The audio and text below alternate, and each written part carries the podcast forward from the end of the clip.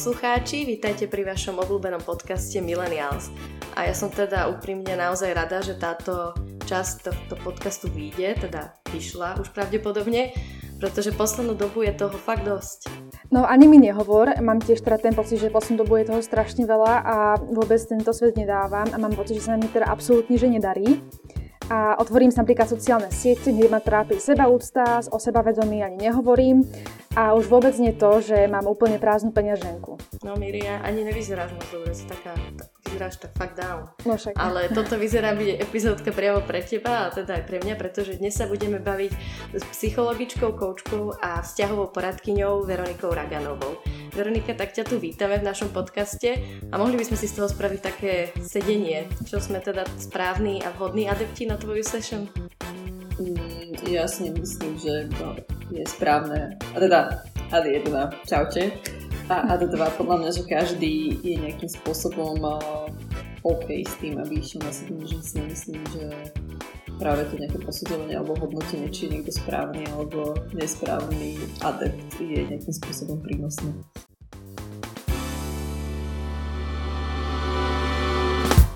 Tak teda povedzme si napríklad, že ideme teda psychológovi alebo teda k tebe na to sedenie.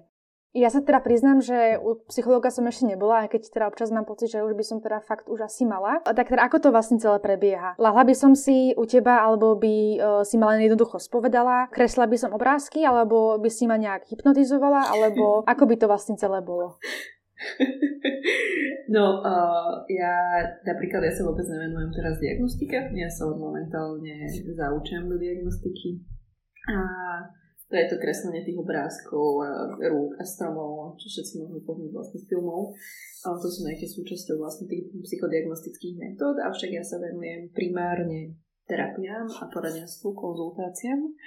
No a u mňa to funguje takým spôsobom, že buď si zajednáte teda online, alebo len sedenie a primárne sa rozprávame, hej, že nie je to, ja som nedirektívna, čiže moje sedenia nemajú žiadnym spôsobom nejakú štruktúru, na začiatku sedenia poviem klientovi nejakých pár vecí, ako to vlastne bude prebiehať, že väčšinou je to teda o tom, že tá terapia je teda o tom, ako si my dvaja alebo dve urobíme, že ten vlastne, keď má ten klient nejaké otázky, nech sa pokojne teda pýta. Mm, ja tých klientov ani neťahám, ani nenutím do nejakých tém, pokiaľ oni tam sami nechcú ísť. A in the end vlastne je to také, že kráčam spolu s tým klientom, hej, že takého pol kroka v podstate za nimi, neťahám toho klienta a ideme pomaličky postupne jeho, jeho tempom vlastne, ako ten klient cíti, nech sa cíti u mňa teda bezpečne, že vie, že mm, keď napríklad nemá chuť sa o nejaké téme rozprávať, tak do vôbec nejdeme. Čo ale neznamená, že keď napríklad o 2, 3, 4, 5 sedení nedostane napríklad, že chuť, že OK, že už som pripravený tú tému otvoriť, tak pokojne má ten vlastný priestor na to. No a záleží to vlastne klient od klienta. S niektorými klientami mám také, že pravidelné sedenia, že raz do týždňa alebo dvakrát do mesiaca a s niektorými máme takú nepravidelnú ad hoc spoluprácu podľa toho, ako to oni vlastne cítia.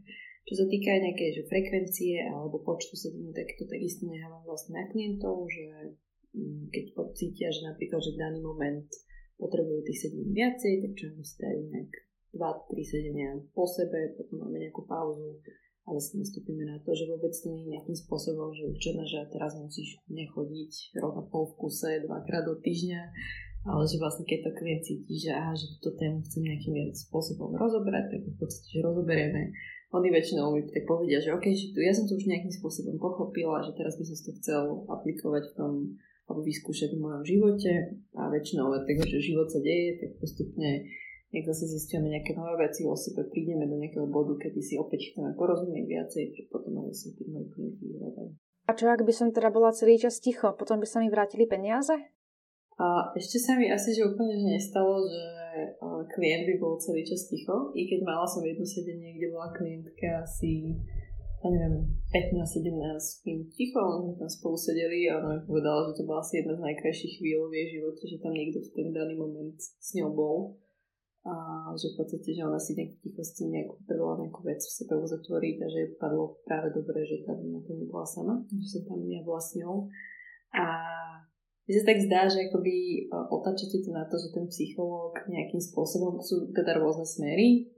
Primárne sa to rozdieluje na direktívny a nedirektívny, nedirektívne smery a toto, čo vy teraz popisujete, mi skôr tak príde, že akoby čakáte, že proste ten klient príde k tomu terapeutovi a ten terapeut ho podľa nejakej škály niečo zistí a dá nejaké otázky a tak toto, toto je také skôr psychodiagnostické, že môžeme poznať napríklad, keď ideme niekam na nejaký pohovor a chceme napríklad zistiť, že akú, aké motivácie má ten klient alebo že či tam je nejaká psychopatológia, tak vlastne to sa robia tieto psychodiagnostické metódy.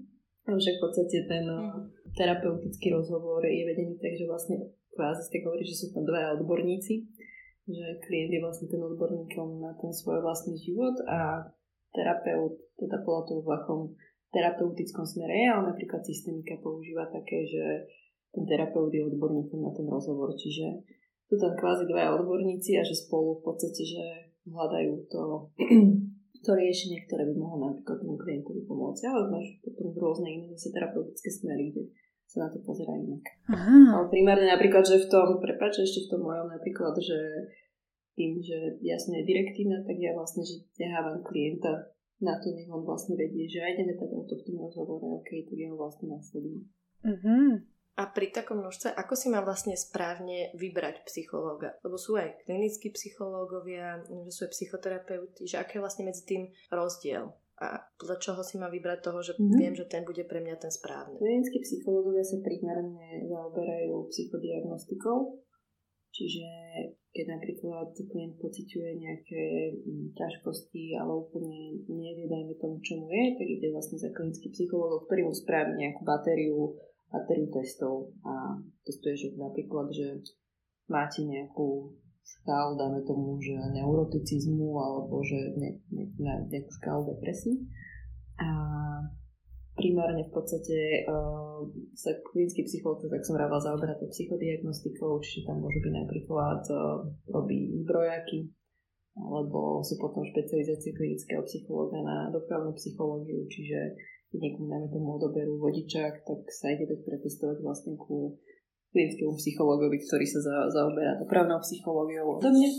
No a klinický psychológ môže zároveň aj terapeut, hej, že keď eh, v podstate, že po škole, ak skončíte školu a psychológiu, tak eh, sa, si robíte rôzne špecializácie a v podstate v rámci tých špecializácií si robíte postgraduálne štúdium alebo atestáciu klinickej psychológie a popri tom si robíte rôzne psychoterapeutické výcviky.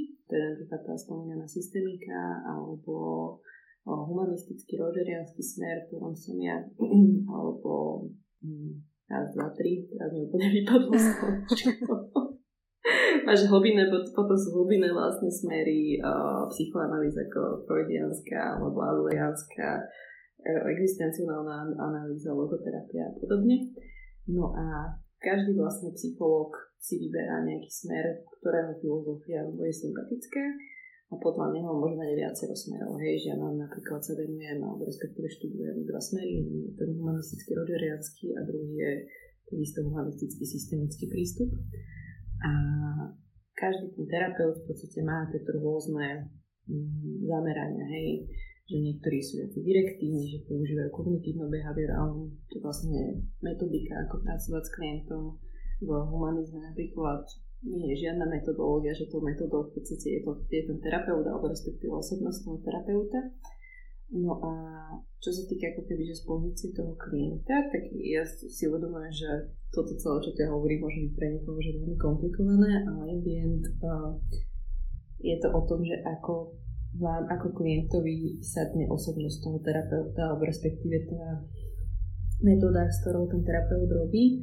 Čiže sme úplne že v pohode zvyknutí na to striedať, neviem, kozmetičku, kaderničku, fitness trenera, niečo a toto také niečo podobné vlastne aj s tým, aj s tým terapeutom, že Dôležité je vlastne, že či ja tomu človeku dôverujem, cítim sa pri ňom bezpečne, či cítim, že ma ten terapeut ma dajme tomu rád, alebo ma počúva, že vie zachytiť vlastne to, to čo mu ja ako klient hovorím.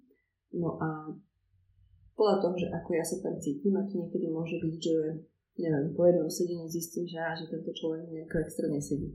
Ale môže tam byť, že v podstate, že tie z môjho pohľadu niekedy tie kľúčové momenty sú práve tie, kedy ja poviem tomu, otvorím s tým terapeutom, že nesie mi toto, hej, a to sú väčšinou veci, ktoré nám sa dejú aj v kvázi, že v tom vonkajšom našom bežnom živote vo vzťahoch. Čiže s tým terapeutom je to nejaké to bezpečné prostredie, kde ja si viem napríklad otvoriť presne práve tieto témy, ktoré mne sa možno, že bežne dejú v tých vzťahoch a príde a že kokos, že ešte aj terapeut je takýto, hej, že je to, je to s ním otvoriť. No a ja si myslím, že je úplne v poriadku vystriedať viacerých, viacerých terapeutov, kým nájdem vlastne toho, toho správneho, že môže sa to niekedy stať, že v istom bode zistím, čo po roku že mi tento terapeut, že už tam ako keby, že neviem, desaturujem už to, čo potrebujem, môžem vyskúšať teda nejakého ďalšieho a tak ďalej. No ale že zároveň ja to mám tiež skúsenosť s mojimi klientami, že neviem, boli u dvoch, troch, skončili nakoniec u mňa, máme dlhodobú spoluprácu, alebo ja som naopak nesadla išli k inému, že je to úplne v poriadku vlastne, že um, vyskúšať si tých viacerých, viacerých terapeutov. Tak to je takmer skoro ako stredanie partnerov. Kým teda nájdem toho správneho, tak tiež si prejdem nejakými štádiami a zhľadám. no a teda keď sme sa bavili o výbere, uh, tak mňa by teda zaujímalo hlavne teda nejaký ten budget, lebo my sme teda študenti. A chcela by mhm. som teda vedieť, že koľko peňazí by som si teda mala naškrabať a či vôbec napríklad takéto sedenie je hradené poisťovňou. Bohužiaľ na Slovensku je málo štátnych uh, terapeutov, keďže asi podmienky, akým spôsobom slovenský štát a zdravotníctvo fungujú, necháme asi na inokedy a veľa vlastne terapeutov a psychológov sú súkromní. Avšak dajú sa nájsť normálne cez obvodného lekára a vás vie odporučiť vlastne ďalej na štátnych uh, psychológov alebo respektíve môže aj psychiatr vám odporučiť nejakého svojho kolega, kolegu psychológa, alebo môže mať aj vlastne psychiatr, skončený psychoterapeut, alebo byť frekventantom po psychoterapeutickom výcviku a poskytovať teda terapie. No a závisí to vlastne, že je terapeut, terapeuta, každý z nich má vlastne nejakú, nejakú inú, inú cenu. Um, takisto je vlastne, že sú, viem, že rôzne fungujú, že napríklad, že niekto má že inú cenu pre dospelých, inú cenu vlastne pre študentov. Čiže to chcem len podľa mňa, že googliť, pozrieť si to. Ja napríklad spolupracujem s takým startupom, ktorý sa volá k sebe, k sebe.sk a tam je tuším teraz nejakých, že 15 alebo 17 psychológov. Každý z nich má nejakú rôznu cenu, rôzne zameranie, na ktoré si vlastne môžete tam pozrieť terapeutov a vidíte. Uh-huh. A mi príde teda, že na to, že v poslednej dobe sa naozaj čoraz viac rozpráva, aj sa stretávame práve s problémami duševného zdravia. Stále je to v spoločnosti tak trochu tabu téma, mm-hmm. že keď sa nad tým zamyslím, že čo vypovedali kamaráti mm-hmm. alebo rodičia, že stretávaš sa s tým aj ty, že človek už príde na úplnej hranici problému, pretože sa bál ísť skôr psychologovi kvôli tomu, že veď čo by si o mne druhé pomysleli? Ešte ja už som práve, že keď som začala riešiť aj môj profil, tak som sa dosť často stretávala práve o, s týmto.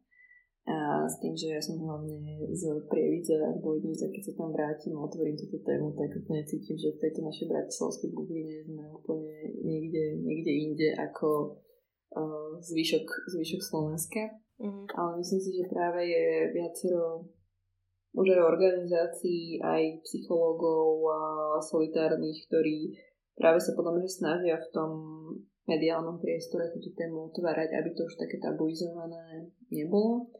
Avšak to, že to, čo si o mne pomyslí okolie, je jednou z takých silných tém, alebo často opakujúcich sa tém, ktorú s klientami riešim pomimo, pomimo stigmy, že predsa len takéto naše mm, nastavenie, že čo tí druhý a že či sa budem správať tak, ako ja naozaj chcem, alebo ja sa správať tak, aby ma tí druhí prijali, je jeden z takých vlastne, že kľúčových momentov alebo respektíve pohľadov na to, ako sa nazerám sám na seba. Teraz neviem, že či som vám zodpovedala na otázku. Áno. Ja som zabudla, že ktorá farba je moja v tom scenáriu. Nevadí, Víny. Prepačte. No, tvoja práca, teda dá sa povedať, že je teda fakt extrémne náročná. Lebo teda veď každý máme nejaké svoje vnútorné problémy a ty navyše počúvaš ešte mnoho iných a snažíš sa im s nimi pomôcť. tak je nejaký spôsob, ako dávaš uh, tie veci von? Napríklad uh, chodíš napríklad na samotku do lesa, alebo uh, zvykneš chodiť chytať kapre? Nie, nie, akože ja nepovažujem moju prácu za extrémne náročnú. Tak? že vôbec mňa práca, práca s ľuďmi baví. Zaujíma ma vlastne počúvať príbehy ľudí a je pre mňa niekedy priamo až také fascinujúce, že to sa niektorí ľudia pozerajú na život a že čo vôbec oni v tom živote vlastne riešia. A samozrejme, že natrafím niekedy na ťažší prípad a našťastie, že tým, že nás je v centre, ja robím v takej kvázi, že v súkromnom centre klinickej a dopravnej psychológie a máme tam viacerí psychológovia, čiže keď náhodou mám nejaký ťažší prípad, tak sa o tom porozprávam s niektorými z mojich kolegov a zároveň som frekventantom vlastne dvoch psychoterapeutických výcvikov a v rámci toho fungujeme tak, že máme vlastne individuálne terapie, kde si každý z nás vlastne rieši vlastné témy a zároveň máme supervízie, že keď narazíme práve na nejakú ťažšiu tému s našim klientom, tak máme supervízorov, s ktorými vlastne to rozoberáme, že ako možno inak s tým pracovať, alebo že pardon, že čo to nám, nám reflektuje, že čo sa s nami dialo, že prečo sme napríklad s týmto klientom, prečo bol pre nás ťažký. Ale tak ja si robím niekedy srandu, že Uh, ja zaklapnem notebook, ja neviem koľkokrát, že o čo sme sa rozprávali, alebo zatvorím dvere na terapeutovni a toto ja mám aj tak akože aj v reálnom živote, že sa snažím ten život žiť tak, že nech tie témy proste nemám otvorené. Nech to vyrieším v ten daný moment a kým to nevyriešim, tak kvás nechcem z toho ustúpiť, že chcem mať v tých témach jasno. Aj čo sa týka ako keby, že mňa, lebo je to aj pre mňa potom zaťažujúce, že nie si to niekde na pozadí z takého môjho pohľadu, že ja si myslím, že práve mm, je dôležité, aby psychológa tá práca bavila, že ja som sa aj preto vybrala skôr takouto poradenskou cestou, že nechcela som ísť do, do akutnej psychológie, akutnej psychiatrie a nejakých edge caseov, čiže ja sa skôr venujem ako keby, že tým ľahkým a stredným neurózam a takému seba porozumeniu. Čiže pre mňa, pre mňa tu táto práca nie je náročná.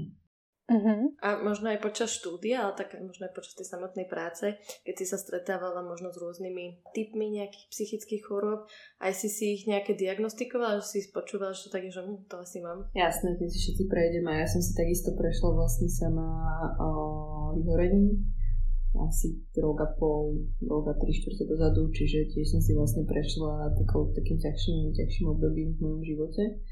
A potrebovala, akože som v podstate že vďačná za to, že sa to stalo, lebo ma to posunulo tam, kde som vlastne teraz. A in the end ma to naučilo vlastne, že počúvať sám seba a koplo ma to fakt takým dobrým spôsobom uh, dopredu, takže Mm, ja sa akože teraz, teraz som tak dlhodobejšie rozmýšľala nad tým, nad tým narratívom, že ako na Slovensku máme, že chodím psychologovi, lebo mám problém, lebo neviem čo, že to také, že taký, taký negatívny narratív vlastne máme okolo, okolo tej témy mm. a že um, neviem si tak možno, že viacej páčilo, alebo viacej sa mi páči, že vlastne, že chodím k psychologovi, lebo si chcem lepšie porozumieť. Chcem lepšie porozumieť vlastne tomu, že čo sa so mnou deje, prečo sa niekde bojím, prečo mám, som z niečoho smutný, že nejak tak uh, každému z nás sa proste stalo v živote nejaké nepekné veci a niektoré veci ovplyvniť nevieme. Ako sme napríklad mali detstvo a podobne, ale že vlastne dostaneme sa do bodu, kedy už zač, vieme začať formovať našu vlastnú osobnosť, vieme to uchopiť do vlastných rúk a vieme, vieme si vlastne lepšie porozumieť a vieme ten život fakt, že no, začať, tvárovať tak, ako my naozaj chceme. Mňa by teraz zaujímalo, či si už malá, teda to neviem, či môžeš povedať, ale keď tak povieš, teda, že to sa nedá, že už si teda raz mala nejakého klienta, ktorého si teda tušila, že spácha nejaký trestný čin. A ako by si to vlastne potom nejak malo riešiť mm. ďalej? Vieš, nie. Ja som sa s týmto nestretla. A vy máte ale niečo také, platí u psychológov ako medicínske tajomstvo? Hej, samozrejme, že vlastne mm, vždy, keď aj hovorím nejaké, nejaké príbehy mojich klientov, tak uh, je to také, že samozrejme, že bez mena a veľa z tých ľudí také, že prosím vás, len to tým ľuďom povedzte, že takí ľudia robia takú istú a že, že akože väčšina tých vecí, ktoré ja hovorím, tak je to uh, fakt, že anonymne a zároveň sú to väčšinou príbehy, ktoré, tak sú tí moji klienti takí, že prosím vás, povedzte to tým ľuďom, keď budete robiť akú prednášku alebo, alebo napíšte o tom. Ale že uh, je, tuším, také, teraz nespomeniem, ak je to presne zadefinované v etickom kodexe, že pokiaľ je tam nejaký predpoklad, že niečo ten klient mohol respektíve spáchať alebo je podozrenie, že by si mohol sám, najmä tomu ublížiť, tak vtedy sa to nejak nahlasuje, ale nie som si úplne istá, nechcem tu dávať nejaké nepresné informácie, mm, nepamätám si, aké to tam presne, presne napísané. Takže a ešte, ešte, ešte, ešte vlastne doplním, že keby na, natrafí na také niečo v mojej praxi, tak určite to riešim s nejakým seniornejším kolegom a poradím sa o tom, čo s tým mám robiť. A ako som sa spala, že to sa tak často používa, taká fráza, musím sa povedať, že ja ju používam, že mám depku, ale kedy to fakt môžeme považovať za skutočnú depresiu, že je to problém, že dá sa depresia vôbec nejako definovať?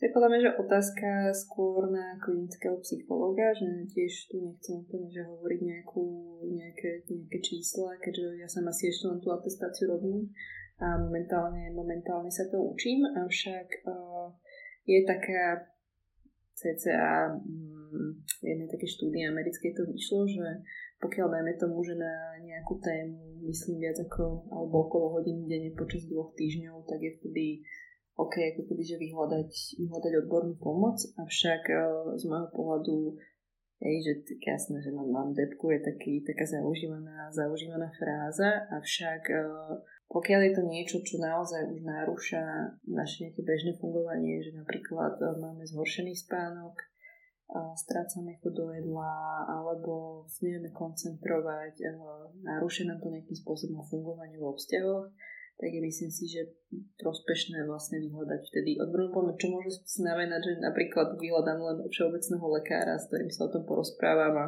on nás už môže ďalej odporúčiť, alebo si zabukujem, ja neviem, jedno sedenie u terapeuta a tam sa s ním o tom porozprávam. A nie to tak dávno, čo bolo oficiálne zverejnené, že práve napríklad sociálne siete poškodzujú psychické zdravie najmä tínedžerov, nielen teda kvôli závislosti, ale aj kvôli rôznym tým typom príspevkov, napríklad na Instagrame je veľa dievčat stráca sebavedomie o svojom vzhľade alebo aj samotnú sebaúctu. A máš pocit, že práve mladí ľudia sú v poslednej dobe tvojimi najčastejšími klientmi? Že môžeme vidieť sociálne siete za poškodenie duševného zdravia? Ešte splikla si tu podľa mňa, že viacero otázok dokopy, tak začnem asi s tými klientami, že sa primárne mám takých mladých, dospelých, cca od tých 18 do nejakých 35 a už potom nejakých možno 20% mám starších klientov ako 35 rokov. A čo sa týka tých sociálnych sietí, tak ja si myslím, že to nejde akoby že dôsledok, že ten motív, alebo respektíve takto, že keď už my máme v sebe to, že máme nejakú mm, nižšiu mienku o sebe, alebo nie sme OK so svojím výzorom, s tým, čo robíme, bla bla bla bla, tak uh, tie sociálne siete kvázi sú len dôsledkom, hej, že keď si sme to videli v magazínoch, uh, v telke, porovnávali sme sa s nejakými fitness trénerkami v telke alebo s extrémne vychudnutými modelkami na predných stranách magazínov a že vlastne len ten mhm. Instagram máme toto všetko len vlastne v telefóne. To, že vlastne, že to poškoduje duševné zdravie tínedžerov z môjho pohľadu, to je len to, že tam je ako keby, že ešte niečo predtým. Či už sú to nejaké vzťahy v rodine, v škole a tak ďalej, že s tým tínedžerom, s tým mladým človekom sa už niečo ako keby, že deje predtým, ako sa začne porovnávať na tých sociálnych sieťach. Čiže nemyslíš si, že to je spúšťač nejaký alebo teda nie spúšťač, ale možno nejaký dôvod. To je podľa mňa len ako keby, že nie, ja si myslím, že to je skôr akcelerátor toho, že ten uh, problém, keď akože zase opäť je to tým negatívnym narratívom, je niekde už v nás. Že to je také, že keby sa ma opýtaš, že či McDonald's spôsobuje mm. obezitu. Hej? Sám o sebe nespôsobuje obezitu, obezitu si spôsobíme tým, že my ten McDonald's konzumujeme. Čiže to už je... Takže napríklad No? Prepač? Uh, dá sa teda napríklad teda povedať, že takým spúšťačom tých problémov, alebo teda ten koreň je nejaký napríklad trauma z detstva, alebo tak? To môže byť hoci, hoci čo. Vlastne, že to nemusí byť ani traumatická nejaká udalosť, ale ja neviem, dajme tomu, uh, vidíme to, že naša mama si, dajme tomu, uh, nedopraje koláč a je celá vylejzrovaná od hlavy po pety a nosí silný make-up. Hej, a my toto ako céry začneme vidieť, že aha, že toto je ten ideál, že takéto by sme mali vyzerať my.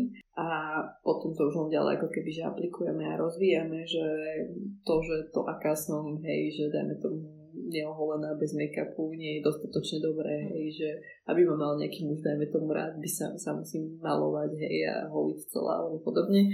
A potom to už na tom Instagrame alebo nie proste vidíme, že nemusí to byť vyslovene trauma. Že môže to byť, že častokrát je to, že mm, dcera vlastne kopíruje postoj matky, aký má teda respektíve, aký má matka postoj k sebe samej, tak to kopírujú vlastne deti. Hej, nemusí to byť len dcera, môže to byť, môže to byť aj syn a zase naopak, hej, s otcom. Že my sa všetko učíme vlastne od tých našich rodičov a nemusí to byť rovná nejaká traumatická vlastne udalosť. Mm-hmm. Čiže on sú to občas iba také práve maličkosti, čo si možno človek naplne nevšimne. Ja napríklad viem, že aj sa ma to doteraz dotýka, že mne otec často vravel večer, keď som išla je, že teraz ideš jesť o takejto hodine. A ono sa to zdá, že to je blbosť, ale akože ja doteraz, keď mi to poviem, tak vždy mi z toho dojde tak akože tak blbo. Hej, že ťa vlastne že zhodnotí, že oci, čo mi tým chceš povedať, že idem o tejto hodine jesť. Tak proste, je, je to akože, možno vieš, na prvý pohľad, to aj, on to podľa mňa to teraz nechápe, ja som mu to teda aj povedala, že mi to akože vyslovene, že mi to vadí. Ale už to bude vedieť. Lebo to, mm-hmm. no neviem, či to pochopil, to asi nie, ale... Ale tak pozri sa, že tam, tam sú dva, dve teraz veci, že je to niekde téma, ktorá je otvorená v tebe a dva, že vlastne, že máš tam toho otca, ktorého možno sa tým svojim správaním snažíš ty zmeniť. Avšak my tých druhých ľudí zmeníme nie vtedy, keď zmeníme samých seba. Mm. Čiže mm, otec to možno bude robiť do konca života. Otázne je, že vlastne, že prečo sa to tebe niekde dotýka. Jasné. A teda Hovorí sa, že korona kríza, keď sa ťa ovplyvnila všetky sféry. Ako napríklad korona kríza ovplyvnila teba a tvojich klientov? Tým, že sme asi viacej v online svete. Pre teba plnohodnotné napríklad sedenie, že si s tými klientami napríklad online? Mm, nestráca to nejakú? Mm, vieš, to závisí klient, klient od klienta, že niektorým je lepšie v online, niektorým offline, že fakt to závisí, ja tým, že robím vlastne s klientami z celého Slovenska, dneska som mala napríklad, neviem, ak sa to podarilo, ale dvoch Košičanov a toto je, že v rámci Slovenska a čo sa týka celosvetovo, tak má, mám také sedenia, že ja neviem, mala som ráno sedenie so Slovenkou, ktorá žije v Amerike, po obede s chalanom, ktorý je akože Slovákom, ktorý žije v Japonsku. Na druhý deň som mala dve klientky Slovenky žijúce v Nemecku, že ten online ako keby že nás niečím takýmto aj spája. Myslím si, mhm. že vie to byť plnohodnotné sedenie aj v tom online.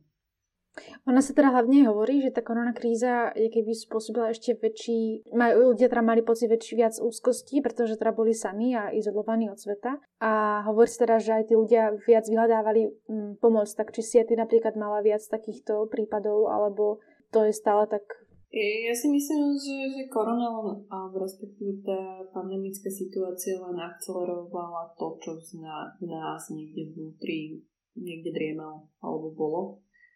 A len umocnila nejaké, nejaké vzorce a vyplavila nejakých kostýcov z šatníka, ktoré sme tam mali poschovávaných. A samozrejme, že mm, ja tým, že som súkromná, tak necítim, necítim taký ako keby, že boom alebo niečo ako napríklad e, štátne linky alebo štátni psychológovia, že to viem, že kolegovia mali oveľa väčší vlastne pretlak.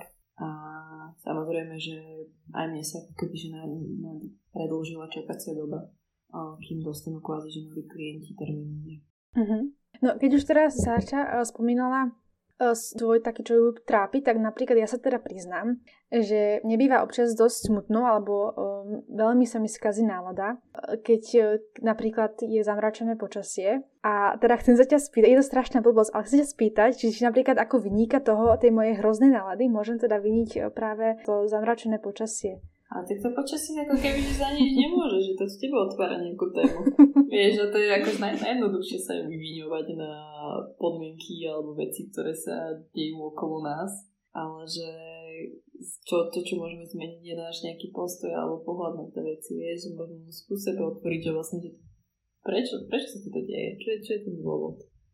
No, čo je ten motív, že sa ti pokazí počasie, ale teda počasie ti pokazí náladu, nemôžeš robiť veci, ktoré chceš, alebo že čo, čo sa s tebou deje, vieš? No proste pozerajú sa von a o všetko je na nič. Je najjednoduchšie sa takto pozerať na som. Takým nihilistickým spôsobom. Takže nemôžem ani e, vidieť moju precitlivenú náladu, pripisovať tomu, že som ryba asi, že? Hej, hej, a ten vzťah vám určite nevidie, keď on, ty si ryba, ale kozorožec, takže... Áno, áno, áno. toto, toto sa vlastne volá, že také... Uh, nazýva sa to ťažisko kontroly, alebo locus of control, že či vlastne to, či sa nám v živote darí alebo nedarí, pripisujeme podmienkam okolia alebo tom, tom, čo máme v sebe sám. Humanizme sa ešte tomu hovorí vlastne, že nejaká osobná, osobná moc nad tým životom. A čiže keď uh, budeme hovoriť, že sme nerozhodní, lebo, lebo sme váhy, to, to sa tak tuším hovorí, tak vlastne len pripisujeme, keby zbavujeme sa tej zodpovednosti, dajme tomu mm-hmm. za naše vlastné rozhodnutie. Tak ja som nerozhodná, ale som kozorož, tak som vlastne v pohode. no každopádne teraz sa blížia Vianoce, čas Vianoc a to býva paradoxne pre mnoho ľudí také depresívne obdobie, alebo tak obdobie samoty. Aj e, teraz sa ti stáva, že máš viac pacientov počas Vianoc? Ja mám klientov, ja mám pacientov. a čo, ja si nemyslím. Ja mám takých, že skôr takých, že stabilných stabilných klientov, akože jasné, že niektorí sa ozývajú v takých, takých vlnách, niekedy sa mi prihlási, že ja neviem, počas jedného víkendu 10-15 nových ľudí a tiež na to kúkam, že kokos, čo robíte vy v sobotu večer, že čo, čo, čo sa dialo, v akej konštelácii boli hviezdy, keď sme pri tých horoskopoch. A skôr akoby je to také, že ja neviem, akože ja nemám nejak tak pocit, že by to nejako že ovplyvňovalo to, že koľko klientov sa mi nejako... Samozrejme, že niektorí riešia to, že bože, zase musím ísť k svokre a nechce sa ísť k svokrovcom a že sa, sa dohádame niekde. Ale že mm, skôr to pocitujem tak pri, pri single ľuďoch, že túto tému akoby že riešia, alebo pri ľuďoch, ktorí práve nemajú nejaké pekné, dobré vzťahy blízke s rodinami, že je to pre nich náročnejšie obdobie, ale zase paradoxne, že um, mám takých klientov, s ktorými už dlhšie robím a vypisujú tak, že, no, že minulé Vianoce, že boli hrozné, že ja som zostal sám doma proste, že nevedel som, čo som mal robiť a že teraz taký, že ja sa už teším na tie Vianoce, že budem sám, navarím si niečo proste, čo mám ráda, tak to, že dokáže sa zmeniť vlastne tá, tá, tá paradigma, akým spôsobom my niektoré tie veci, neviem, to presne to, čo som hovorila s tým počasím, že niektoré veci ho nevieme ovplyvniť, ale že vieme ovplyvniť ten náš nejaký postoj k tomu. Ako si práve spomínala tých ľudí, čo sú práve takí sami, tie filmy vianočné vždy to sú také americké preromantičné filmy, neviem ako to nazvať. No, že pre tých ľudí, ktorí teda sami sedia a pozerajú, pozerajú televízor, to nemusí byť zrovna najpríjemnejšie. Si hej, tak si môžu prepnúť na ďalší kanál zase. niečo iné v tej telke.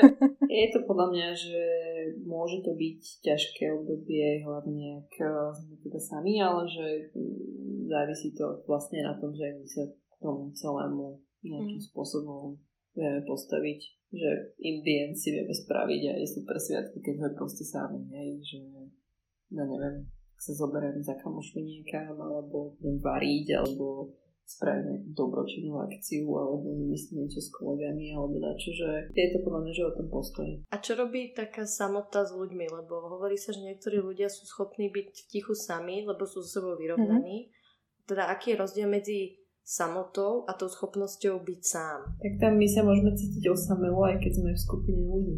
A to je podľa mňa tiež na nejakom takom našom postoji životu, že presne ako si povedala, že či som ja sám so sebou vyrovnaný, že či ja napríklad som strašne rada sama. Hej, že ja niekedy si viem užiť aj, že mám po všetkých možných sedeniach po celom niečo rieši, niečo s kolegami a prídem domov a 20 minút pozerám do stropu a šťastná z toho, hej, že všade je ticho. A, ale samozrejme, že si tiež prešla obdobiami, keď som nevedela byť sama, sama so sebou. Ale ja si myslím, že je práve že niekde pre nás prospešné sa naučiť byť sám. Že ja si myslím, že práve, že keď sa naučím byť sami so sebou, tak nikde aj na, na opustenom ostrove nebudeme tým pádom sami, lebo proste budeme sami so sebou a práve je to podľa mňa že niečo, že keď vieme, že máme ten problém teda byť, byť sami, alebo že nám to nespôsobuje zrovna príjemné pocity, tak aj to je možno, že téma, prečo vlastne vyhľadať psychológa, že čo sa, čo sa s nami deje, že prečo nevieme byť sami so sebou, že mm, žijeme ten život tak, ako naozaj chceme žiť. To si ma teraz dostala, lebo ja mám ten problém, že ja ne som nerada sama. Ja to mm. viem oceniť, ale veľmi, veľmi malom množstve. Ale radšej som, aj keď sedí, keď niekto sedí pri mne. Alebo proste keď som v okolí aspoň niekoho. Ako keby, že mám byť úplne sama. A tak jasné, že, že sú rôzne teda aj dynamiky tej osobnosti, že niekomu viacej, že niekto napríklad, že ja fakt čerpám tú energiu z tej samoty, takže potrebujem byť aj chvíľku sama, ale tiež som napríklad, že veľmi rada zase na druhej strane s ľuďmi, je to podľa mňa také, že vlastne že porozumieť si vlastne tomu, že tak je to samotné tak pre mňa ohrozujúce, že radšej budem sedieť na teraz to prežnem na lavičke vonku s bezdomovcom v daždi, aby som nebola proste sama, že, že čo sa, čo sa sa deje, že zase, že to je to, že kvázi tá introverzia a extroverzia, že introverti vlastne čerpajú tú energiu z tej samoty a, samoty a extroverti vlastne ľudí, alebo zo spoločnosti medzi ľuďmi. Ale že tiež otázne, že môjho pohľadu je vlastne mm-hmm. zdravé vedieť byť aj sám. Ja to tak napríklad najmä pri, vnímam pri vzťahoch, že ono, aby si mohol byť podľa mňa s niekým, sa musíš najprv naučiť byť sám, lebo poznáme takých, že e, známych, čo skáču ako keby zo vzťahu do vzťahu a nedokážu byť ani chvíľku sami. A potom, potom to tak aj dopadá. No. Hej, akože to je podľa mňa že niekde taká téma nejakej vlastnej sebaistoty, že či som ja kvázi si istý sám, alebo respektíve cez tak nejaké možno vlastne seba istoty, že vedieť, že OK, že však e, je s tým druhým je síce super byť, ale viem, viem byť aj sám, viem si nájsť úplne, že zalúbiť sa kvázi do tej samoty, to do úvodzoviek, že ja neviem, viem si vyriešiť sám bývanie, platiť účty, mať plnú chladnicu, vyriešiť si nejaké auto, prácu, bla bla bla, že kvázi ten svoj domov musí vybudovať v sebe a potom vieme ten domov zdieľať s nejakou druhou osobou. A mm. súhlasím s tebou, že akože takto.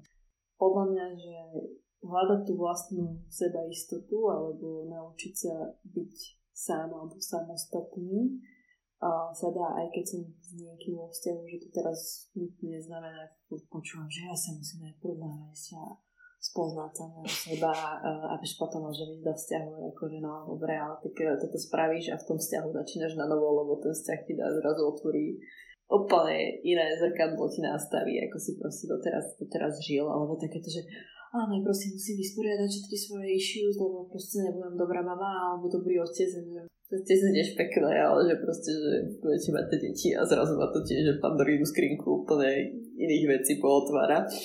No a toto je tiež niečo také, že my alebo to, ešte to premostím s ďalšou témou, alebo takéto, že no, že ja som teraz prišiel, alebo chcem zistiť, kto som, a akože no, že to teraz zistíme týchto hodinu budete vedieť, kto som, ale zatvoríte tie dvere terapeutovi a zase budete iný človek, že to seba poznávanie je v podstate niečo také, taký celoživotný, celoživotný vlastne proces, že to, že existencionalizmus sa páčilo, je taká, taká fráza, že neviem, ktorý, ktorý z toho to povedal, ale že vlastne, že dvakrát sa nerozprávaš s tým istým človekom, že človek sa vlastne priebežne, priebežne mení. Toto je niečo také podľa mňa, že veľmi podobné s tými vzťahmi, že OK, že uh, je fajn sa naučiť byť aj sám, ale je fajn sa naučiť byť aj sám sebou vlastne v tých vzťahoch. No, mne napadlo taký zase opak, či sa napríklad stáva, že človek radšej chce byť vyslovene, že sám, že chce mať tú chladničku napríklad len pre seba a nechce sa absolútne vôbec že deliť a že keď je vo vzťahu, tak mu to ešte robí dvakrát viac problém a že ešte, to ešte s nikým musí žiť. Stáva sa to, alebo to mi len teraz tak blbo napadlo? Ale je jasné, že sa aj tieto veci dejú, že to je osobnosť od osobnosti. A potom otázne, že vlastne, že prečo nechcem zdieľať, aj, že môže byť, že som ešte nestretol niekoho v živote, s kým by som naozaj chcel zdieľať, komu by som chcel dávať. Tak to sme spravili možno taký teaser trochu menší. Uh, dobre, tak teraz sa vrátime ešte k to, tejto téme. Napríklad dajú sa duševné choroby prekonať, alebo je to teda niečo, čo to s nami zostane na furt? Čo, toto je podľa mňa že veľmi taká komplikovaná otázka, na ktorú ti sama úprimne neviem nejakým spôsobom odpovedať. Sú nejaké psychopatológie, s ktorými človek žije v podstate celý svoj život. A sú vlastne, a duševné ochorenia sú hlavne veľmi fluidné. A máš veľmi veľa, možno pridružených problémov v oblasti duševného zdravia je, preto TFK, tie diagnozy väčšinou majú najmä tomu, že človek, človek že viacero, alebo sa nejak prelínajú, alebo raz človeka trápi to, raz, raz to, že hej, nejak, nejak sa to vyvíja, nejak to ide, ale z môjho pohľadu, že to, že sa niečím teraz trápi, neznamená, že to musí mať celý život. Že je to niekde o našej nejakej osobnej vôli, že či s tým naozaj idem niečo robiť alebo nie. Hej, že to, že má niekto úzkosti, neznamená, že tie úzkosti musí mať o 5 rokov stále. Hej, že um, kvázi, že niekedy je to kvázi makačka že priznať to vlastne, že čo mi toto, čo, čo mi to spôsobuje, čo mi to vyvoláva. A že na druhej strane vlastne aj dennodenne uh, riešiť to, že či sa tým situáciám mám vystavovať, alebo čo to budem riešiť, alebo že čo s tým, čo s tým ja spravím.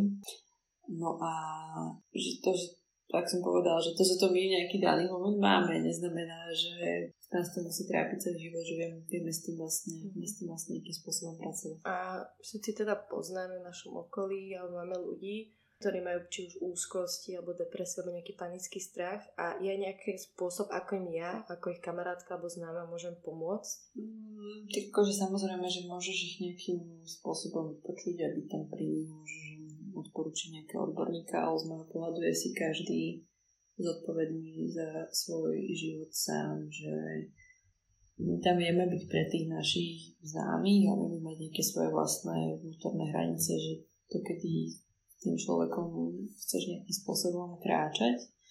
Ale že ako kamaráti, že my vieme, dajme tomu, že vypočuť toho nášho kamoša alebo rodinného príslušníka alebo nejakým spôsobom odporučiť alebo na, nasmerovať ho na nejakú, nejakú odbornú pomoc, ale že tí, kebyže tí ľudia sa už musia rozhodnúť sami, že či naozaj s tým chcú niečo robiť alebo nie, že otázne je potom nejaká naša téma, že možno nejakého zachraňovania, že prečo mám tendenciu zachraňovať všetkých mojich kamarátov alebo partnerov, partnerky, rodičov. Ale že vieme tam byť pre tých ľudí, ale že tiež je také, že otázne, že pre nás, pre nejakú našu vlastnú dá to ochranu, že pokiaľ ja s tým človekom chcem kráčať.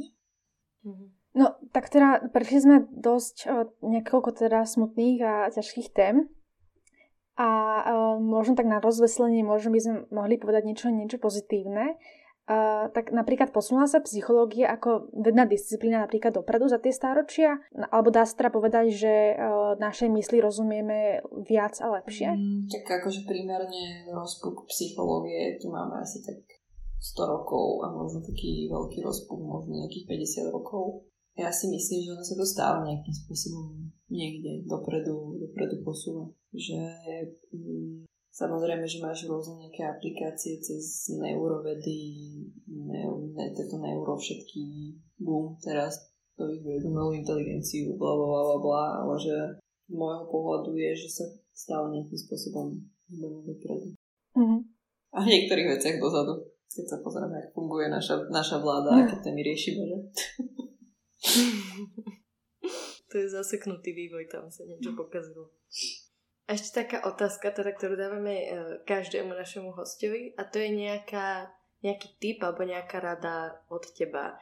Či už to, môže to byť naozaj tip, naozaj napríklad, čo mal niekto niečo vedieť, môže to byť nejaká rada všeobecná, alebo môže to byť aj tip na film, knihu, na hoci čo. Čo si podľa teba myslíš, že by mal každý vedieť, vidieť, počuť? Zažiť. Asi to, že dať sa na prvé miesto, lebo pokiaľ to nespravíme sami, tak to nikto iný za nás neurobí.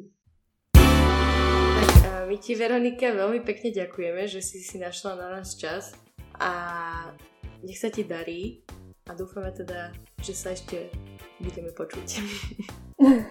Ďakujem, devčatá, za pozornosť. Ďakujeme. Ďakujeme. Želám krásny večer ešte. A ďakujeme aj vám, milí poslucháči, že ste si vypočuli ďalšiu epizódu nášho podcastu Millennials. Všetky epizódy môžete nájsť na rôznych podcastových platformách ako Apple Podcast, Podbean, Google Podcast, Spotify či YouTube. Ak sa vám náš podcast páčil, tak budeme veľmi radi, ak nás budete sledovať na sociálnych sieťach, na Facebooku alebo na Instagrame. Ak máte nejaké tipy na tému alebo hosti, tak budeme veľmi radi, ak nám napíšete na e-mail millennials.podcasty.gmail.com Tak nás nezabudnite sledovať a my sa na vás tešíme pri ďalšej epizóde. Tento podcast vznikol v spolupráci s divadlom Falangír, čím pozdravujeme našu mladšiu a najmladšiu generáciu divadelníkov.